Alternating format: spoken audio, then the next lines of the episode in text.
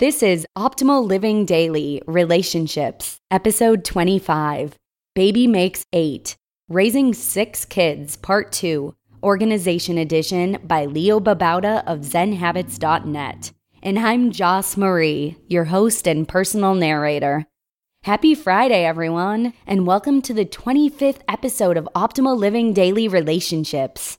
This is where I read to you from some of the best relationship blogs on the planet just like an audiobook or audio blog, and it's totally free. Today I have a post from Leo Babauta of ZenHabits.net. I'm actually only going to read part two of this article because part one is all about finances and will be covered on Optimal Finance Daily in a couple weeks. So make sure and subscribe to Optimal Finance Daily to hear part one of this article and many other personal finance blogs being read to you for free. You can subscribe by simply searching for Optimal Living Daily from wherever you're listening to this show. And with that, let's hear today's post as we start optimizing your life.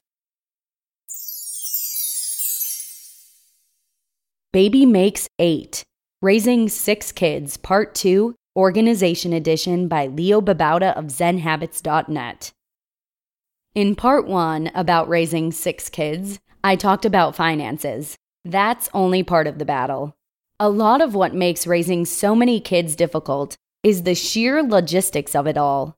From soccer to choir to parent teacher conferences to birthday parties. Heck, just getting them ready in the morning is an exercise in logistical planning and execution. My solution? Well, I don't have simple answers, but I can share what has helped keep me and my wife sane. Organizing and scheduling six kids. Number one, the one calendar that unites them all. My wife and I used to have separate calendars, along with multiple school calendars, sports schedules, notices for school, and more. The side of our fridge was covered with these schedules, and it was a challenge to remember everything. Enter Google Calendar. Now we enter everything in one calendar. We do have separate sub calendars for my work, my personal stuff, my wife's stuff, the kids, and my training, but it's all viewable on one calendar. Now, whenever we get a school calendar or sports schedule or notice for something at school, we quickly enter it into GCal. Same thing with work appointments, meetings, classes, 5Ks, and more. Now we can just look at the calendar from work or home and see what's going on that day or the next day. Number two, teach them to be self sufficient.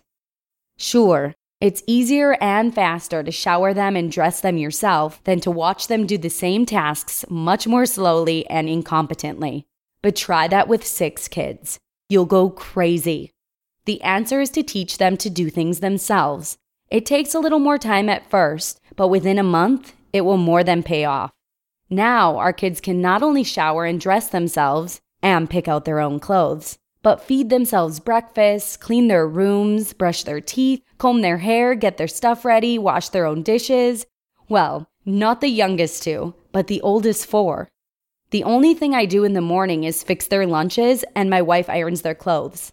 My oldest daughter, 13, can iron clothes too, and she has learned to help out with the babies and chores. They can all do chores too, like sweeping and mopping. Number three, plan sufficient lead time. We used to think an hour to get ready was enough, and after our two new babies were born, we became late for everything. Now, we give ourselves more than two hours. While we could probably get ready in an hour, now our preparation time is much more relaxed, and we're more on time than before. Usually. Number four, make a weekly dinner menu.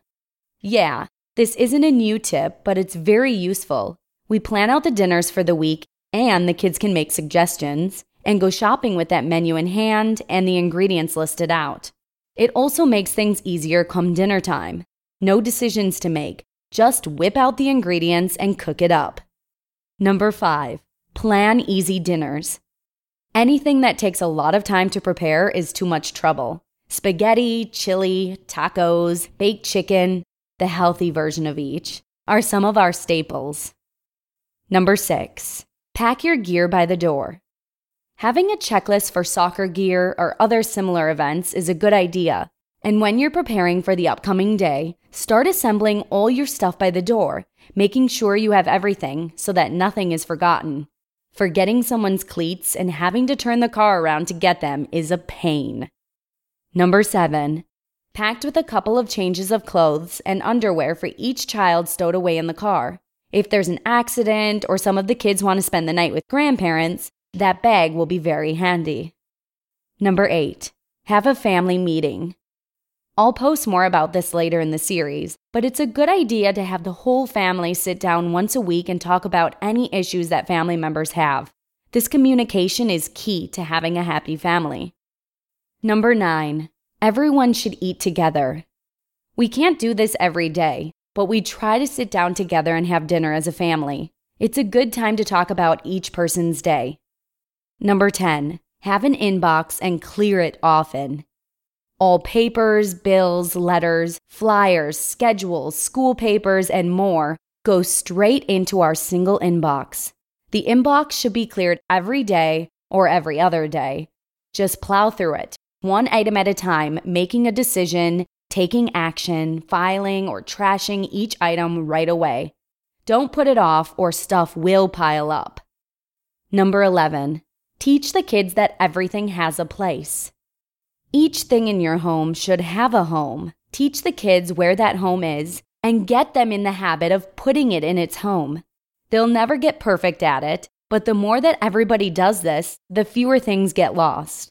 Also, clean as you go to keep the house fairly clean at all times. Number 12, declutter often. Get rid of the junk in your closets that clutters up the house, that clutters the garage, have regular decluttering days. Teach them to give away toys and clothes to charity. It's also a good idea to clear out old toys every time they get new ones on birthdays and especially Christmas. You just listened to the post titled Baby Makes Eight Raising Six Kids, Part 2, Organization Edition by Leo Babauta of ZenHabits.net. Again, if you want to hear part one of this article, make sure and subscribe to Optimal Finance Daily.